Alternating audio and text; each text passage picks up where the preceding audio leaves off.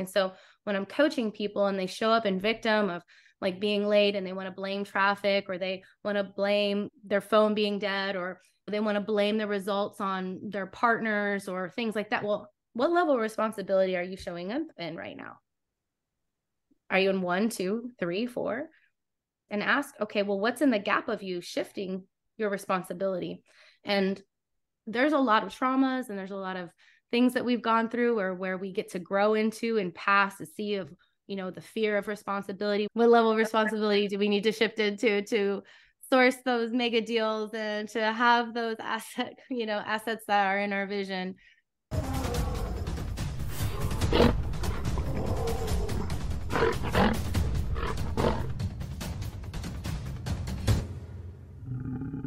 Welcome to the Lion's Den, the real estate podcast for perspicacious investors who know they have the strength to succeed in the lucrative commercial multifamily industry. Gain expert advice on your way to becoming a top performer. I'm your host, Adam Parrish. I have my three co hosts today Lisa Parrish, Donato Callahan, and Fiya Mosley. How are you three doing? Amazing.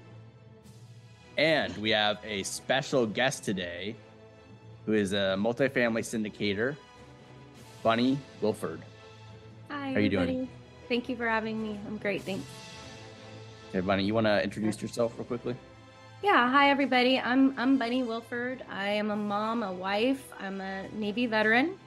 Um, and uh, right before doing multifamily syndication, I was doing uh, mindset and transformative coaching.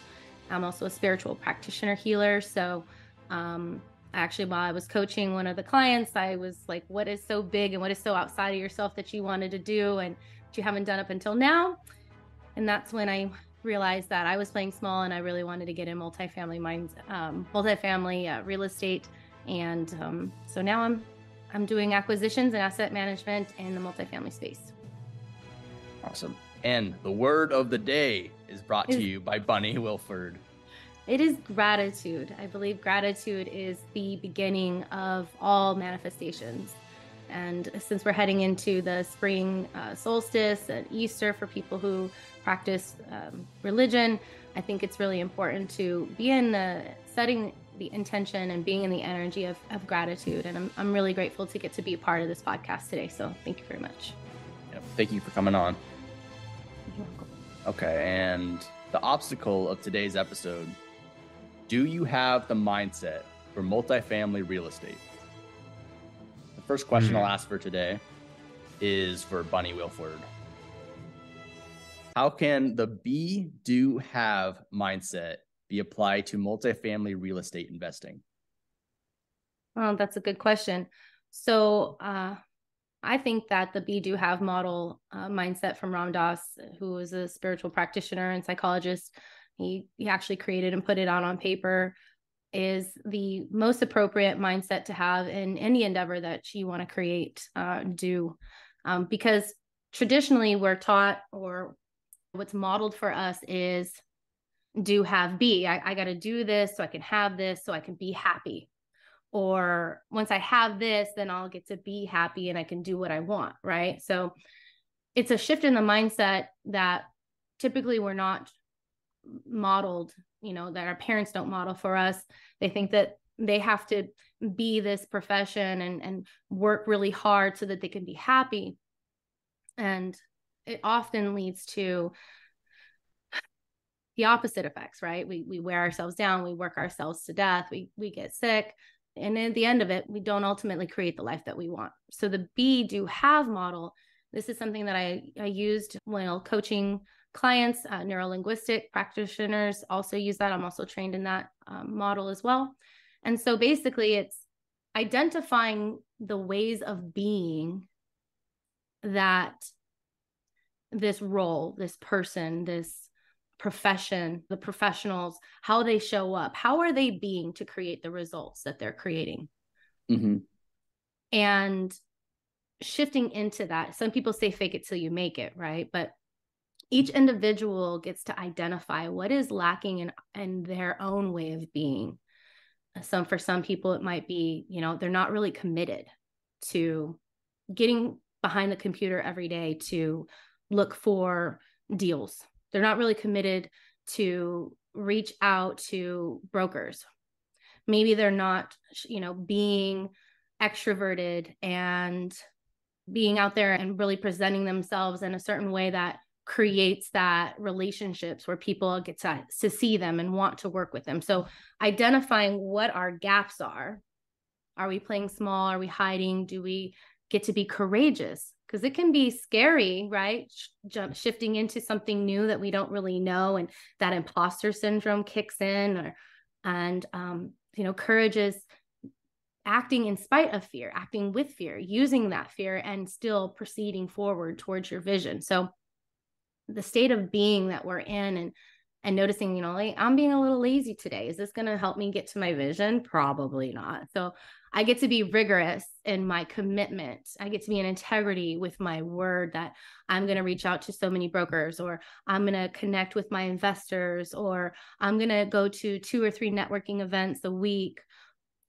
Your being is how it starts for everything in every profession. And one of the first obstacles that I often come across when coaching a new client is the disconnection between the doing and the being. Sometimes I'll ask a client, How are you being? And they won't even really be able to name a way of being. They'll actually like, okay, especially if they're an analyzer personality or an operating style, they'll have to like actually look up ways of being because they don't, you know, you just think about the doing. So that's I think how the be do have will start and then um the doing, right? So you have to ask yourself, how am I being? And then shift into, you know, I get to take action, I get to be committed or whatever, so that you can do the thing so that you can have what you want to have. And and that's how I think that the the be do have model is efficient and always uh in all professions. Okay, excellent stuff. Riveting. Riveting. That needs to be the word of the day. Yeah. Are we using other forms of the word gratitude? Can I say grateful and that will that still count or I have to say gratitude? Yeah. No, you can use other terms. Yeah. Okay, Thankful. perfect. Yeah. Okay, good to know. I want to score points. I'm, I'm not. I'm not We're done all one the last couple in weeks. competition, you know. Yeah. Wait, Bunny, did you say your own word? Grateful, gratitude. Gratitude. Mm-hmm. Yeah. Yeah, you did. Gratitude. Yeah. Focus on going to gratitude. When I notice where I'm hitting a lot of roadblocks in, you know, in my life or where things seem to be a little bit more challenging than than I would like. Um, as in most recently, in, in all authenticity, most recently, I've been noticing there's a lot of resistance, there's been a lot of frustration, there's been a lot of like challenges. And what I did is I asked myself, well, how am I being? I haven't been really grateful lately at all. I've been frustrated. I've been like, ner- like I call it nerdy, but like in my ego, just kind of like, ah, like I could be doing better, you know, or maybe I'm not doing enough, and just I'm like self beat up. And one of the most powerful things that I can say of a way of being is shifting into gratitude, noticing, you know, how am I being, and is this serving me? Is this going to get me where I need to be? And typically, it's not because it's an ego base, right? So I'll shift into, okay, what am I grateful for? Because energetically when you're at a frequency of gratitude i believe or i know to be true that the universe i think somebody called it gus god universe and source. The other day one of my coach friends she called it gus. And i was like i like that. It's a combination of concepts right? So what i have experienced to be true in my life is when i shift into gratitude and I'm grateful for the things that I already have and grateful for the things that I would like to receive more of. It shifts right into my experience. And I magnetically attract that into my life.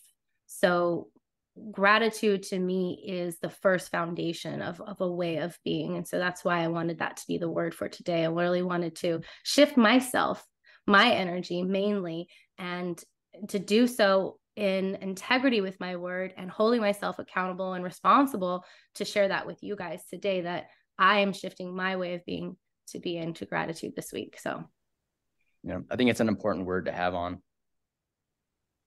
yeah. 100%. Okay, then I'm going to ask a quick question for Fiya. How can positive relationships contribute to the success of a multifamily real estate investment?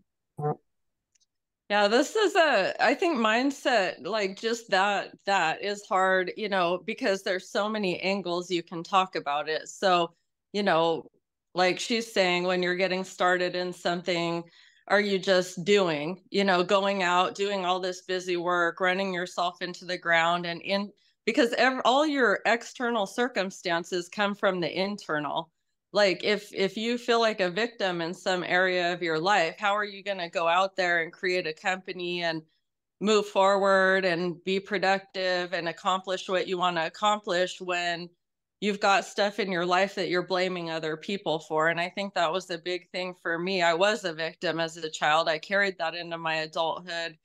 And then you know at times i'm sure i've carried that at well I don't know I've carried that into my partnership, you know, because you get defensive about things. And in this business, a lot of times you're coming together with strangers, basically, like our team. Um, I mean, I had met Donato prior a while, but you know, it wasn't like we hung out all the time. I saw him periodically. We had great conversations, and there was something about his energy. He is highly intelligent. I didn't know that at the time. At the time, it was just like, oh, this young guy has got really great energy. And I think that's where, even in business, we go wrong. We go telling people all the things we can do, and they don't care about that. They care hmm. about who you actually are as a person and what's really, you know, as Napoleon Hill says, your definite purpose. It's not to a Ferrari is not a definite purpose in life. I mean, wouldn't complain or anything. Actually, I'd probably sell it and do something useful with that money personally.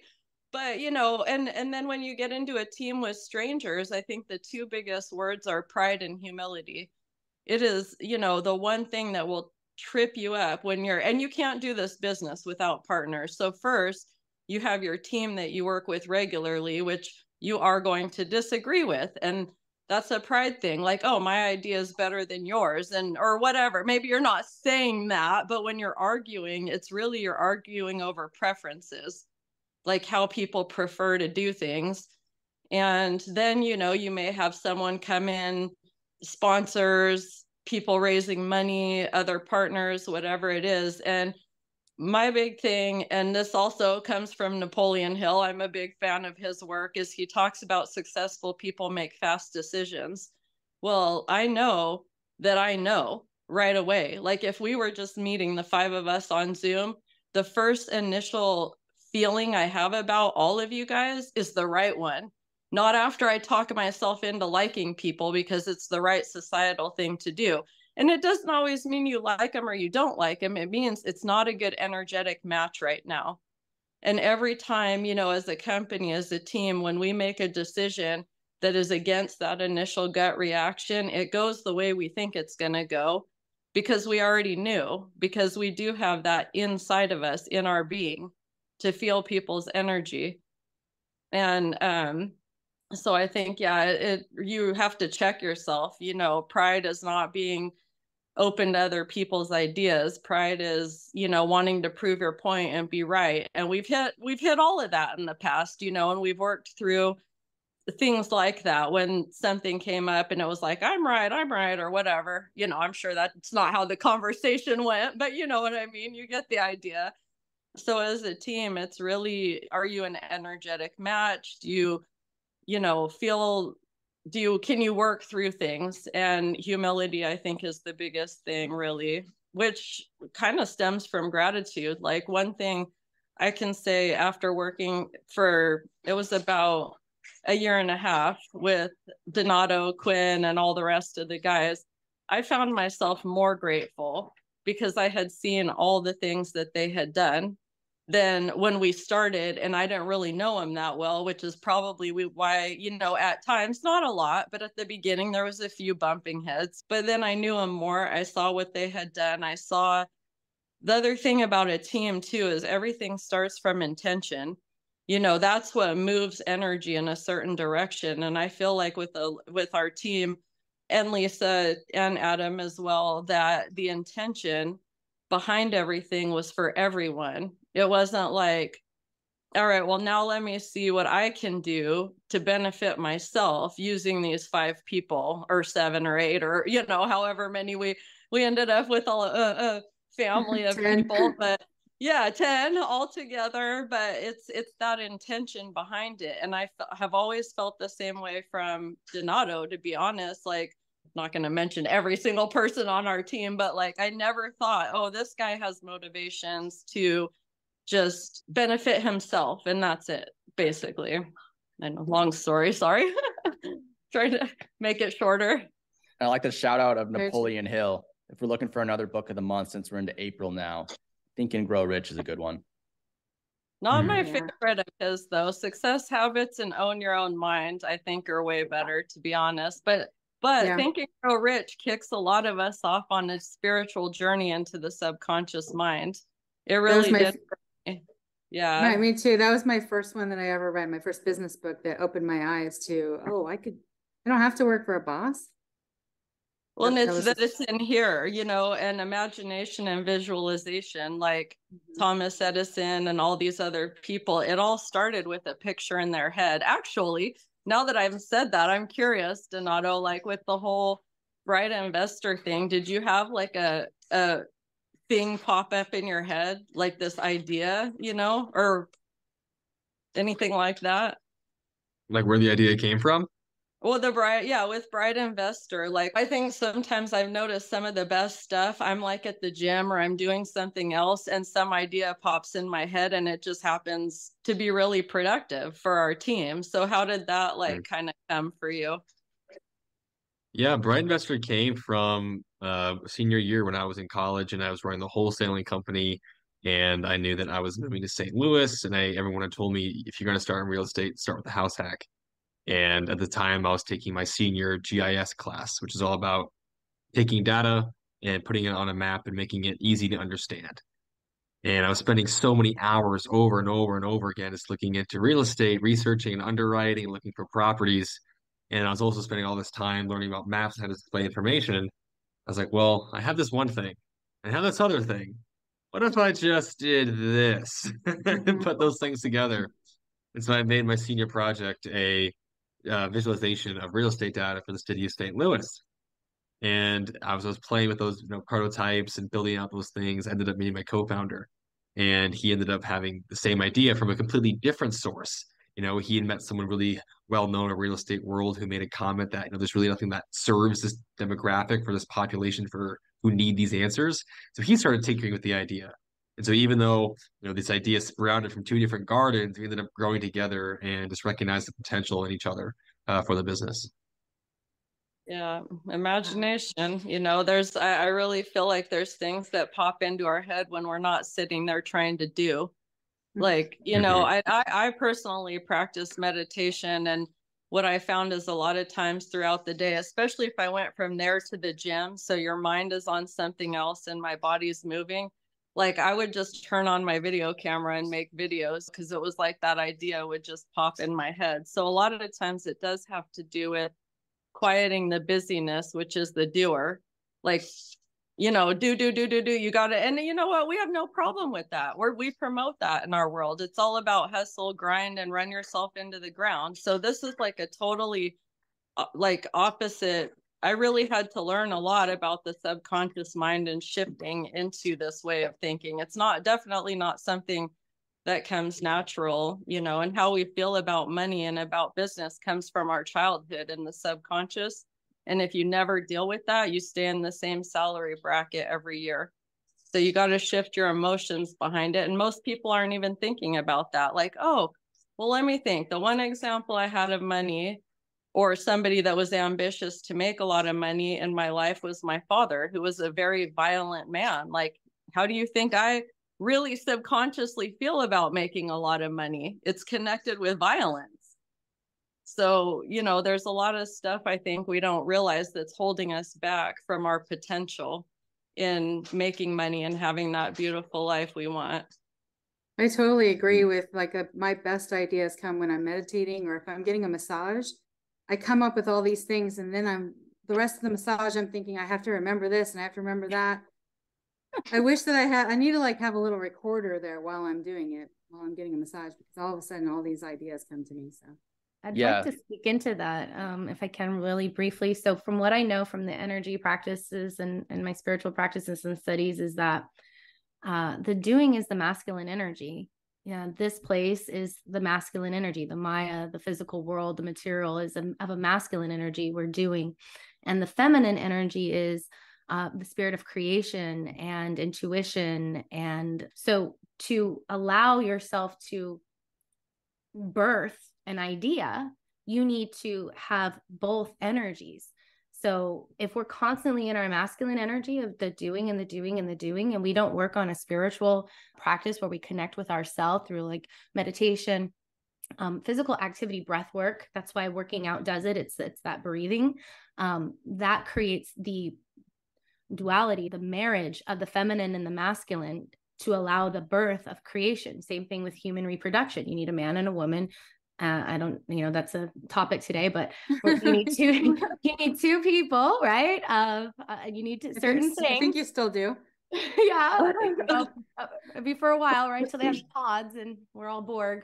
Um, so you need those two, and so when you can marry that balance of feminine and the masculine, and the doing and the the spiritual and the connection, then you i we can create into this world and, and get those um those blessings from source from god. Those are our higher selves. So that's god blessing us in the abundance and and showing us through the gratitude that we have been giving those rewards that we can manifest and bring and birth into this experience to serve you know ourselves and and the world around us too. So that's something that came to me while I was skating. And I was like, oh my gosh. And I was listening to this podcast called Universe the Game. I just want to throw that out there. It's a really fantastic podcast, talks about all kinds of different things. And so, yeah, I just wanted to share with you why that is and how that works and um, how to use that and to find that balance between the two. And and right now, like this whole year, I've been out of balance. So getting back into that balance of the both and it doesn't need to be either or and i think a lot of people and myself included it's one or the other it's black or white i, I gotta do this before i you know i'm saying again it's that be do have which speaking of books um what is it uh, seven habits of highly effective people that's Yes. that's a book that talks about uh, the be do have model as well Uh, and I'll also add on and agree with the gym being so important with ideas. It was on a road trip back from the gym when I had the volition to start this podcast. And after listening to a podcast while I was at the gym, Yeah, I don't think we're meant to be sitting down for probably not even four hours. So forget about eight or 10 hours a day. I mean, look at just it's breaking people down so much. It really is. But I was watching this guy on Instagram, t- uh, Human Garage, I think is his Instagram, and he does like fascia release and and all of that. And he he speaks into that. We're not supposed to sit. We're supposed to squat.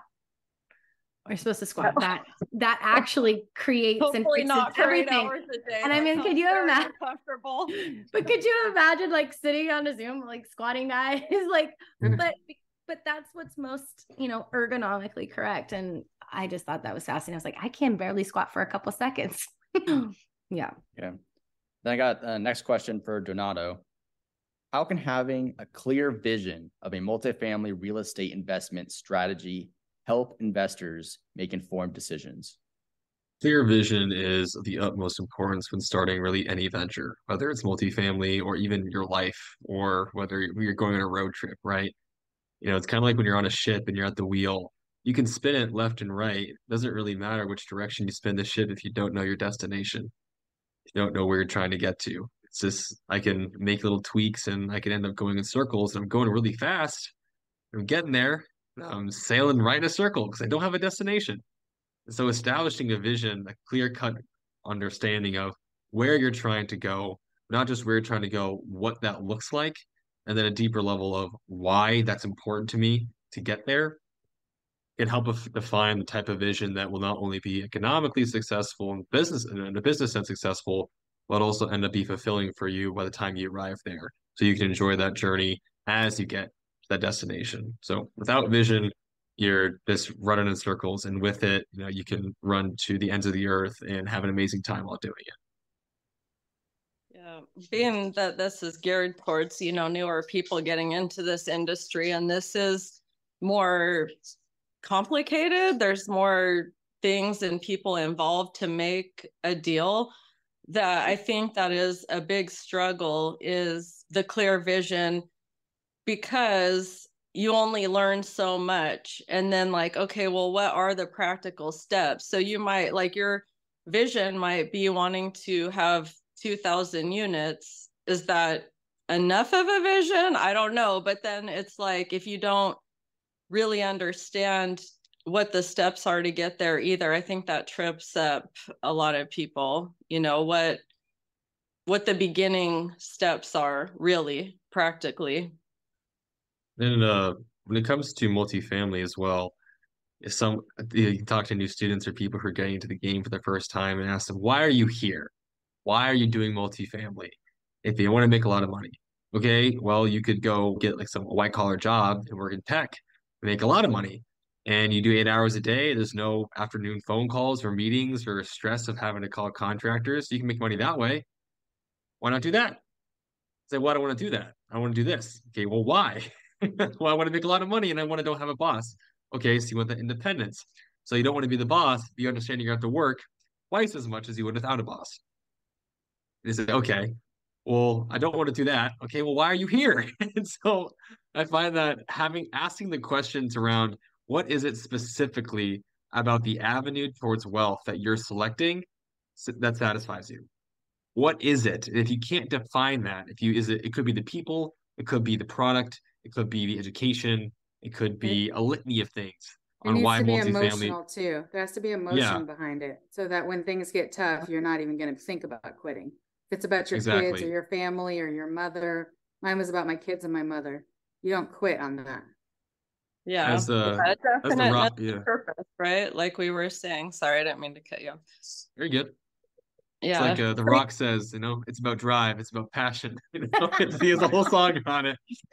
We say hungry, we devour, right? You gotta have because at some point you're gonna have a massive boulder that just knocks you, knocks you down, just hit your head on it, you fall down, and if you don't have that internal fire, you know, that you can look at and say, This is why I'm actually doing this, you'll walk off the path, you'll never get back on it.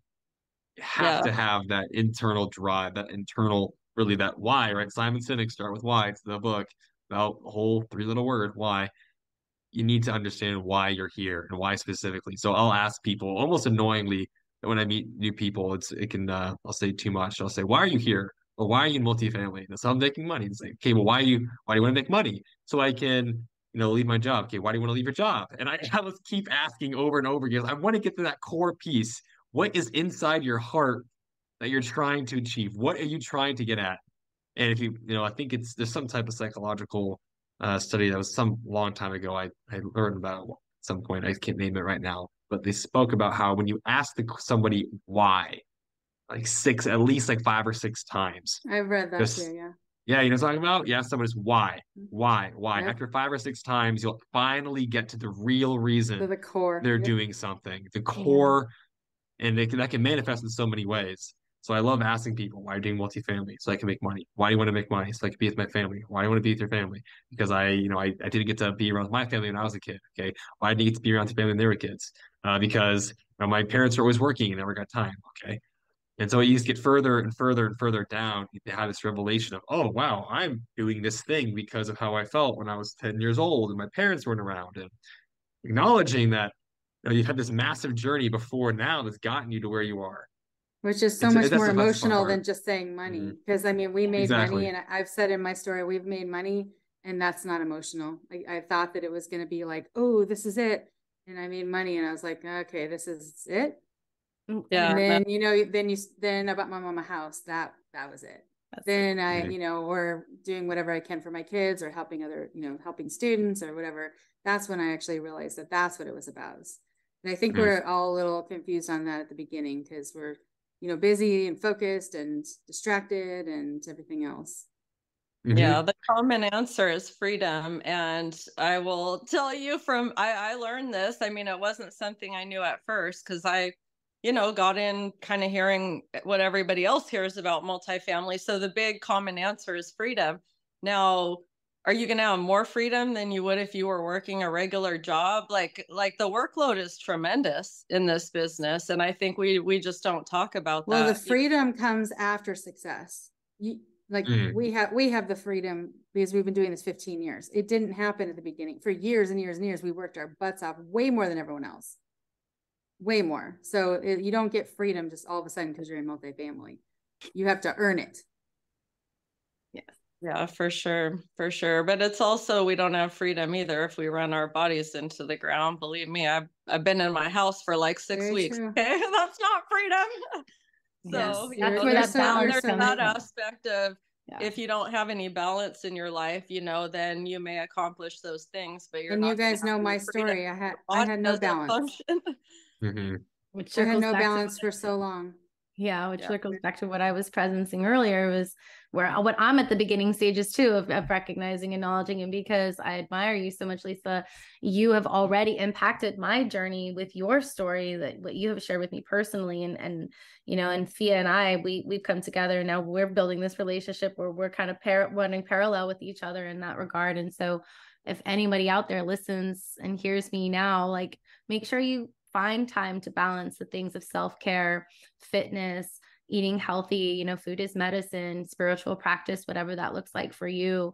Um, because money isn't everything, money is energy and money flows where energy goes. So, uh, you know, being in urgency versus desperation and, um, you know, it's all going to work itself out, but you're not going to get there if you kill yourself.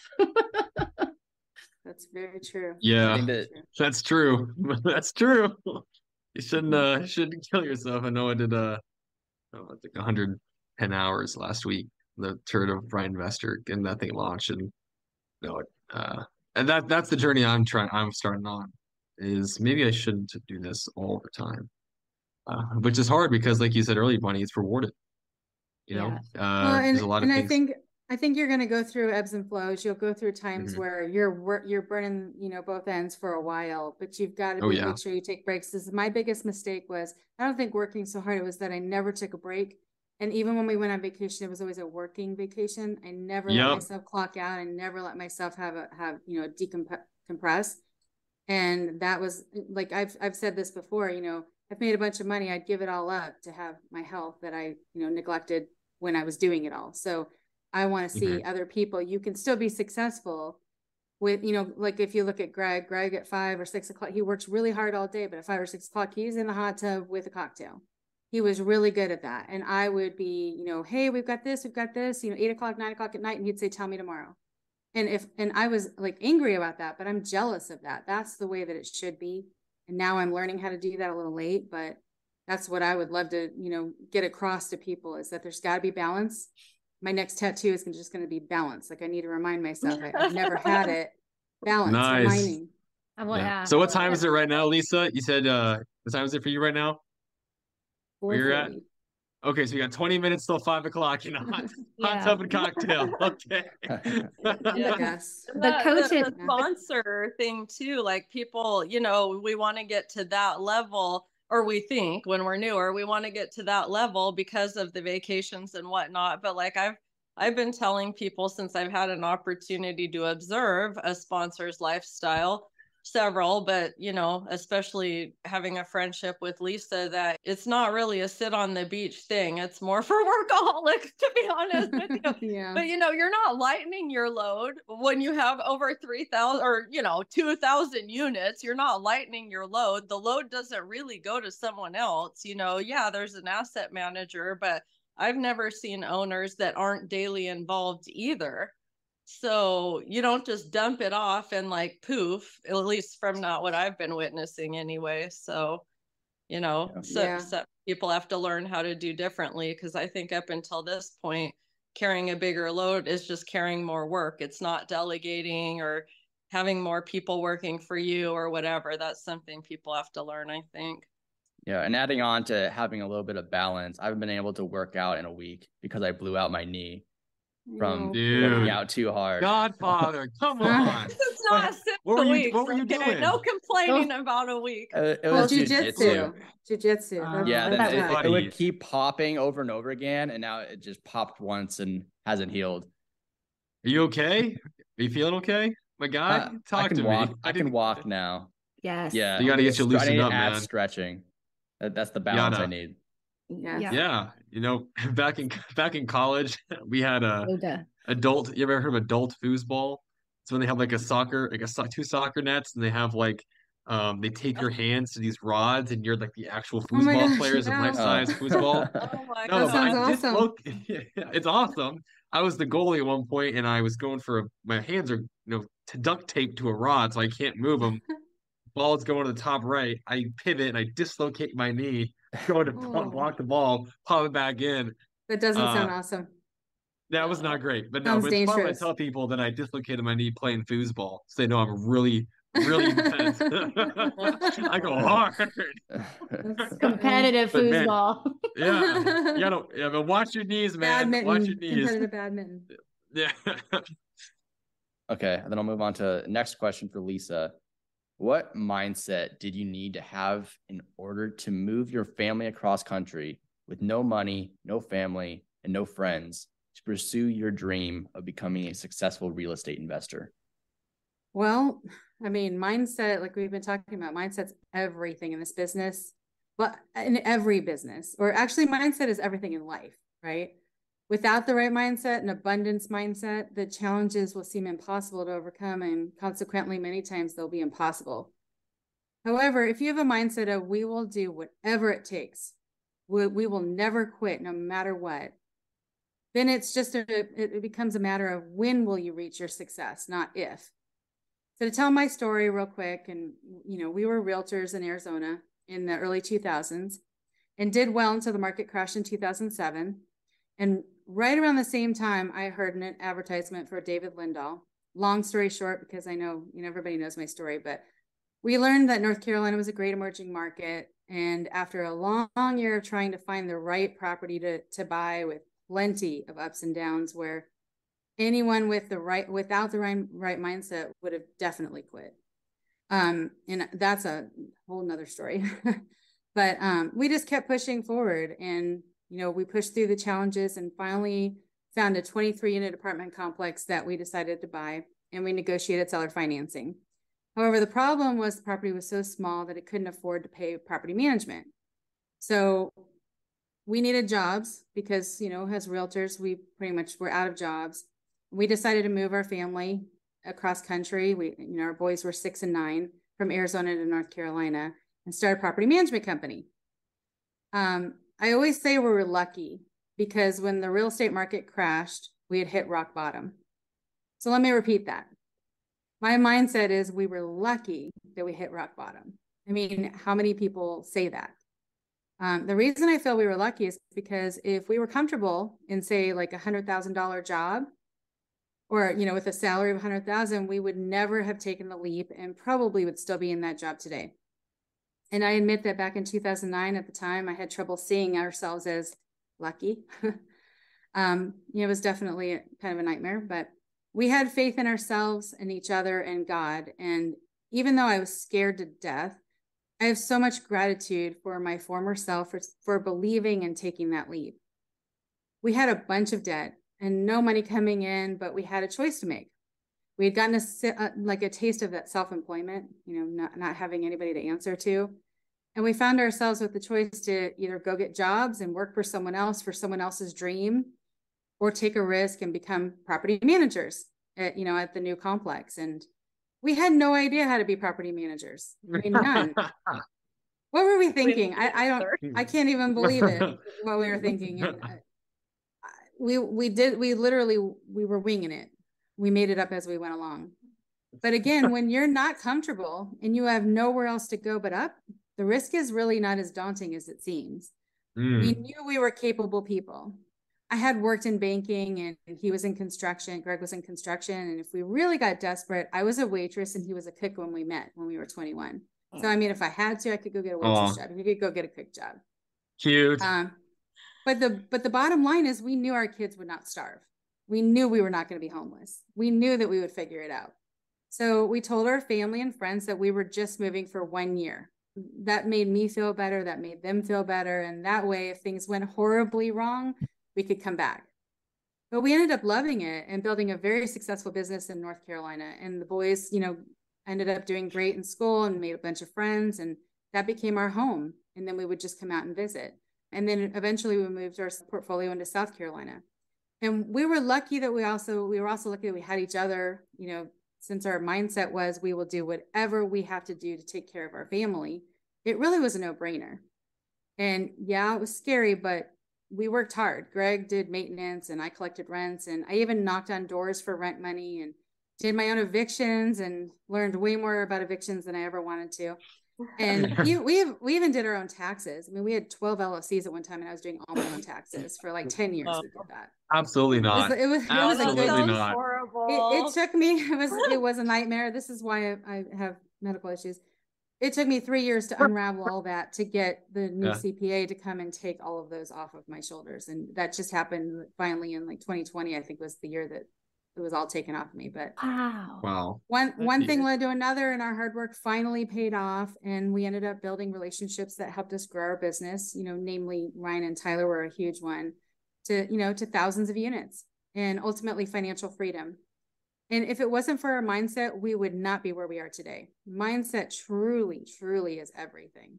Everything that we went through comes down to mindset. We could have quit a million times, we had a million different excuses for it. Mindset truly is everything. Courage. Like one word that just kind of stands out the whole time is courage. It takes courage.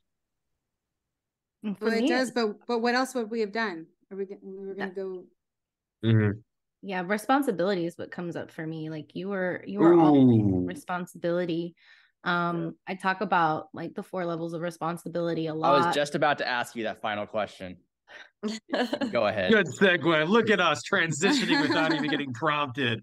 Ooh, too, but but no but for real and uh you know Fiya touched base on this earlier when she was talking about you know victim mindset and for me it, just like me, my story, I was in a victim mindset growing up because that's what was modeled for me. If I was a victim, then I was right and I was good and uh, I wasn't bad and you couldn't tell me anything. And it was a very unhappy mindset because all my happiness and peace was outside of me. It was because I needed to get somebody to acknowledge it or apologize, right? So the four levels of responsibility is level one is it's that's where you transfer responsibility. That's a victim mindset. Nothing is nothing is your fault. Nothing you, you are not responsible for anything. You want to push blame on someone else. There's no growth in this in this level at all. And um, you're very comfortable here because you don't have any responsibility. And it's also called unconscious incompetence or the victim mindset. And a lot of people are in this state and they live in this state and you come across them all the time uh with, you know out in daily life. The level two is acknowledging uh, responsibility. Like you can see that you have some responsibility in your life and your circumstances. You see that you know you might not like your job you you see that you're there but you know you might not actually accept responsibility for shifting right? But you you kind of see that you have some power in your life right? And this is conscious incompetence. So you're you're acknowledging but you're still not taking any or being responsible. Level 3 is accepting responsibility. And this is where a lot of people who have done a lot of work will sh- will will be in. They will be responsible for the things that are occurring in their life the things that they are creating in their life the way they show up their relationships their jobs their careers this is where growth happens this is powerful this is where life is happening through me. This is when you acknowledge that you are having a direct impact in your results of your life. This is where Lisa was when she was like, Look, we get to move across the country. This is going to be uncomfortable. But she was ha- being conscious in her competence. And uh, four is mastering responsibility. And some of the yogis and the gurus and people who have done a lot of work will teeter between three and four. And four is that life happens uh, through me for me. I am source and I am the creator of my experience. Everything is neutral.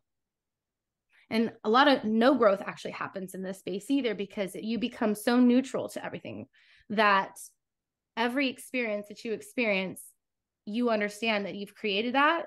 You'll find the reasons and, and you surrender to that.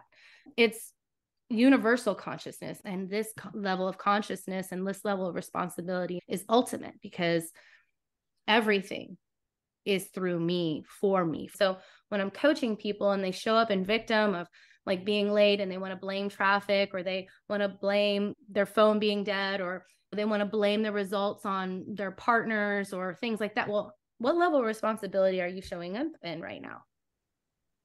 Are you in one, two, three, four?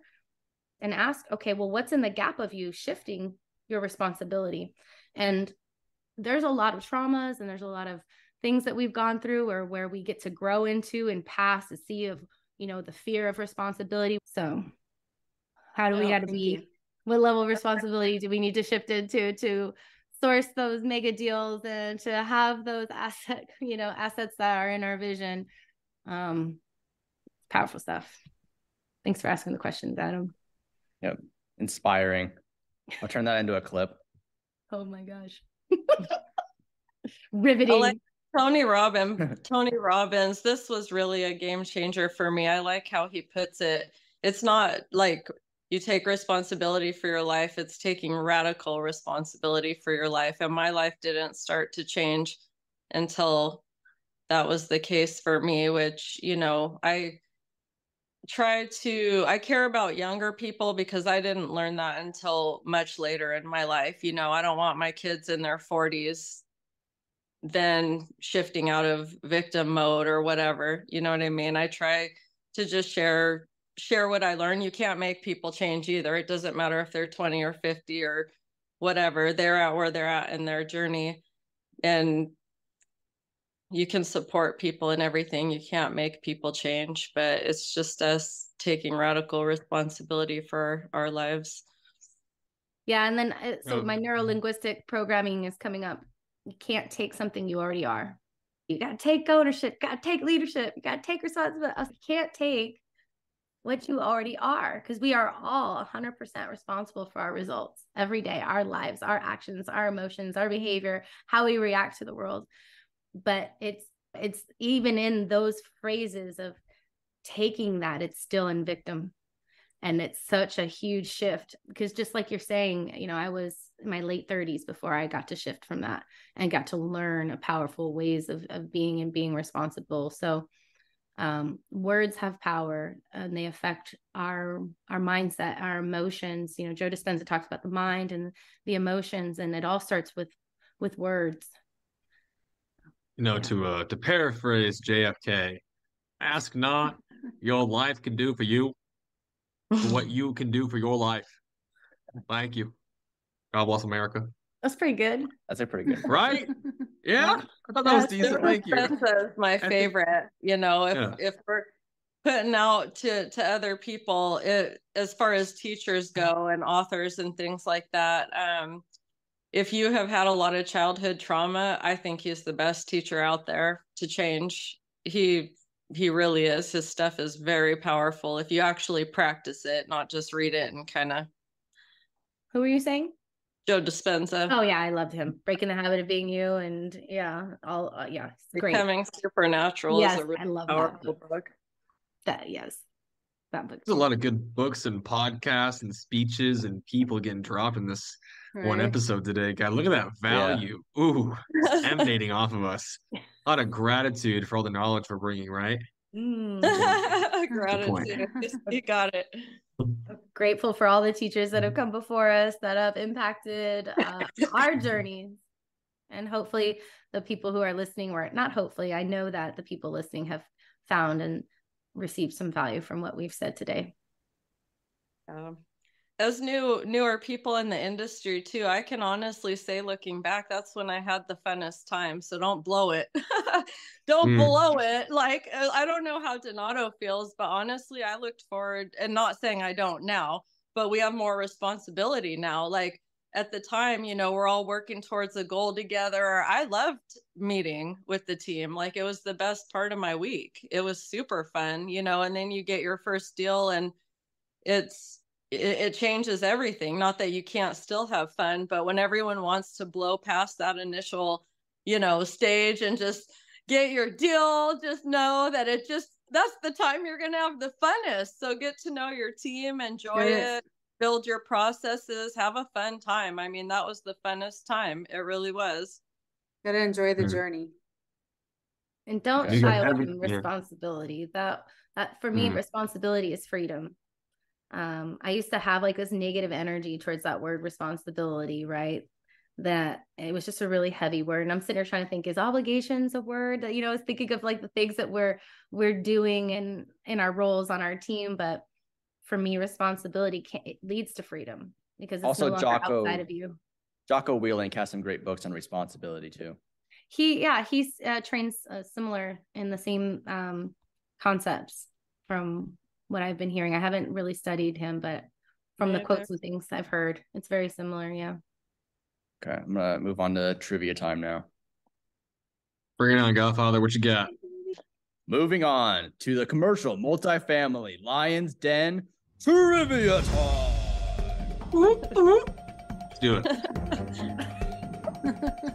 this is the thriller so i'm doing the lion I knew, I knew what you were doing. According to bankrate.com, as of the recording of this episode, April 1st, Ooh. 2023, based on assets held at the time of insolvency, which means bankruptcy, what is the largest US bank failure to date? Oh, is it Lehman? Wait, Uh, what's the except for Lehman. Lehman doesn't count on that. that It silicon Okay. valley one that just Lehman. happened that's I was just gonna SVB say- was number two. Frontier, I think, was number three. Uh, well, the Frontier didn't actually happen. I think Frontier got bailed out. And Lehman, you're saying Lehman doesn't count? Oh, it must have been in 19. It must have been early 30s, the Great Depression. I almost Lehman was the it's gonna some- highest one, but I'm not. It's not counting in. Oh, okay. Okay, it's gonna. I, I bet it's gonna be some 1930s Great Depression era bank failure, like an old bank. That's what I. I can't. I'm not gonna have a name for it. I'm gonna bet that's the era we're looking at here. Maybe like uh, I don't know. I I'm just no taking old, answer. like a. I'll say like a regal old sounding name, like Whitestone Banking and Bros, something like that. I don't know, Bank of something like that. America. I don't. Yeah. washington mutual Boom, there you go. It's something. I'm, I bet you it's something old like that. he said old oh my god i remember Okay. that what are you talking about No, no, no. Old like white, no, old like 1930s. Sorry, 19, 1930s. Like, Oh my uh, God. like my son says mom you know like way back in the olden days you know back in the 19s i was Okay, so the answer was Washington Mutual, Oh my god, Oh. somebody got it right on Oh. accident. which That's was in 2008 also. Lehman Brothers okay. didn't count for a Oh. lot of charts for, for some reason, but if you are counting Lehman Brothers, then it was above Washington. okay. Right on. Nicely that's done, great. Bunny. Yeah. Nicely done. Did you look it up? Oh my god. I was gonna say I saw her look it up. i was like Oh, over geez. here. Oh dang! Well, I'm on my phone with the power Uh, out, so I couldn't do that. I, I couldn't do it. I'm moving. I'm here pulling organic information. I'm taking responsibility know. for my failure. Yeah, I know. No, you Yeah. were fantastic. And I was like, all right, I gotta look this up real quick. I wasn't Yeah. gonna look you guys think I knew that. they had uh, 307 billion dollars in assets held at the time of insolvency, and then it was Oh. sold to J.P. Morgan. Jeez. Did anybody actually get their money back? I wonder how much of their funds deposited were over the FDIC's insurance That's limit. that, mean- that's what scares me right now. is- Yeah. Well, SVB, right, was like 90, what was it, 94%? Or maybe it's a little bit lower than that. Two but like hundred high nine 80s. billion. Two hundred nine billion. Yeah. Investors who are looking to make up ground since 2008, looking to, you know, as tech continues to bolster itself, the entire tech industry, you have low interest rate companies that can just bank on high growth, ultra fast and high growth over the last decade, shooting valuations from tens of billions to hundreds of billions of dollars that didn't have to show a profit for five years. They could take on more debt and push their, you know, oh, our IPO will help us out, and oh, we'll we'll get profitable year year 10, year 11, and all of a sudden interest rates climb up, and all of a sudden, oh no, my uh my dog washing stations on wheels that only takes three types of cryptocurrency business isn't doing great anymore because I don't have zero percent interest loans and I have two billion dollars in debt. You know, when money's easy, money's cheap, and money's free, everything gets everything can try everything. But now you have, you know, it's not the case anymore. So you want to get some loans, you want to take the asset down, you really have a solid business plan. And those people who banked on easy money you know, are, are feeling the pain of that. Yeah, and even bonds aren't always that safe because one of the main reasons SVB failed was because of the bonds. Ultra safe, long, ultra safe government bonds. Yeah. Just hey, you gotta watch out for it. Anything that's interest rate susceptible, gotta watch out. Yeah. And then I'll move on to the second question. And for that one, I'll, I'll give it to Donato because he didn't cheat. Wonder how much of this you're gonna edit out of. right, because it's like an hour and a half long episode. That's, that's definitely a long one. According to commercialedge.com, as of March 21st, 2023, the office real estate space is suffering many challenges, including a lack of demand due to the pandemic, resulting in remote and hybrid work becoming much more common. What is the national vacancy rate for office space? Oh, That's a great I would say twenty five percent. I Ah, was just gonna say twenty-five percent. 25 25 percent vacancy rate. I'll say Average. 27, 35. 27. I was high. I said 80, and I think I was doing it in the opposite. So I think I Oh, might- occupancy, yeah, yeah. I, Yeah. Bunny might be right. It might be closer. It might be closer to twenty. 16.5%. Yeah, okay, it's not as bad as I thought. That's pretty close. Bunny probably That's won, not right? terrible. What'd you say, Wow. Fiya? Yeah. 35. Oh, you were high. Oh, no. I always No, go high. But it is interesting, you know, you have so many people who are, you know, oh my gosh, the world's coming crashing down. Industrial and commercial spaces are just being absolutely gutted, and the vacancy rate's 15%. They're 85% occupied. Like, oh, if your buildings are in that much dire straits at just a 15% vacancy rate, why are you operating it the way? Why did you buy it then? Why why are your margins that uh that close? Um, makes you wonder what their what their operating finances look like. Yeah, it's worse than any of the other real estate sectors, but it's definitely not that bad. You guys all predicted a lot more. Mhm. Well, to be fair, I was only 4% off. So I think I think you had the closest. And I Yeah. wonder if maybe like if I had a commercial building that had office space that I couldn't rent, I would probably find a different use for it. But I right. wonder Mhm. if like the use is maybe changing and that that skews numbers as well. I wouldn't Mhm. just leave it vacant because I can't find, you know, someone who needs office space. Mhm. Mhm. Okay. Creative. Get creative with that. What can you put in that space? Some offices in L or some of the lofts in LA offices many, many years ago, like in the 30s, basically, and they've all been uh, converted into lofts, which are three thousand, thirty-five hundred dollars a month for a no bedroom. Well, I know my friend lives in one right in the middle of downtown LA. One bedroom is like five grand. But yeah, they were Oh, as you could tell, you know, there's like a crack under, like a gap under the door, basically. Yeah. I used to have one of Oh. those like styrofoam. It was like a styrofoam thing. uh, It was styrofoam and styrofoam, Right. like a sheet. And it- the door for the like the draft when I lived in San Diego for that too. Cause it was, yeah, you have like, sorry, TMI. no, five grand for a one bedroom apartment. we're like, Oh, that hurts my soul. Question number three. oh, you have a lot of editing to do. I thought we were done. This is the last question. According to a survey conducted by apartments.com in 2020, what percentage of renters say they own a pet? 30%. 50 or The single family, the single family and multifamily. Yeah, any- Apartment- any, apartment. renters, anyone who's renting. Ooh, I'm going to stick with 50. uh, 50 sounds like a good number. I'm gonna, I'm gonna, I'm gonna, I'm gonna stick it at about 55.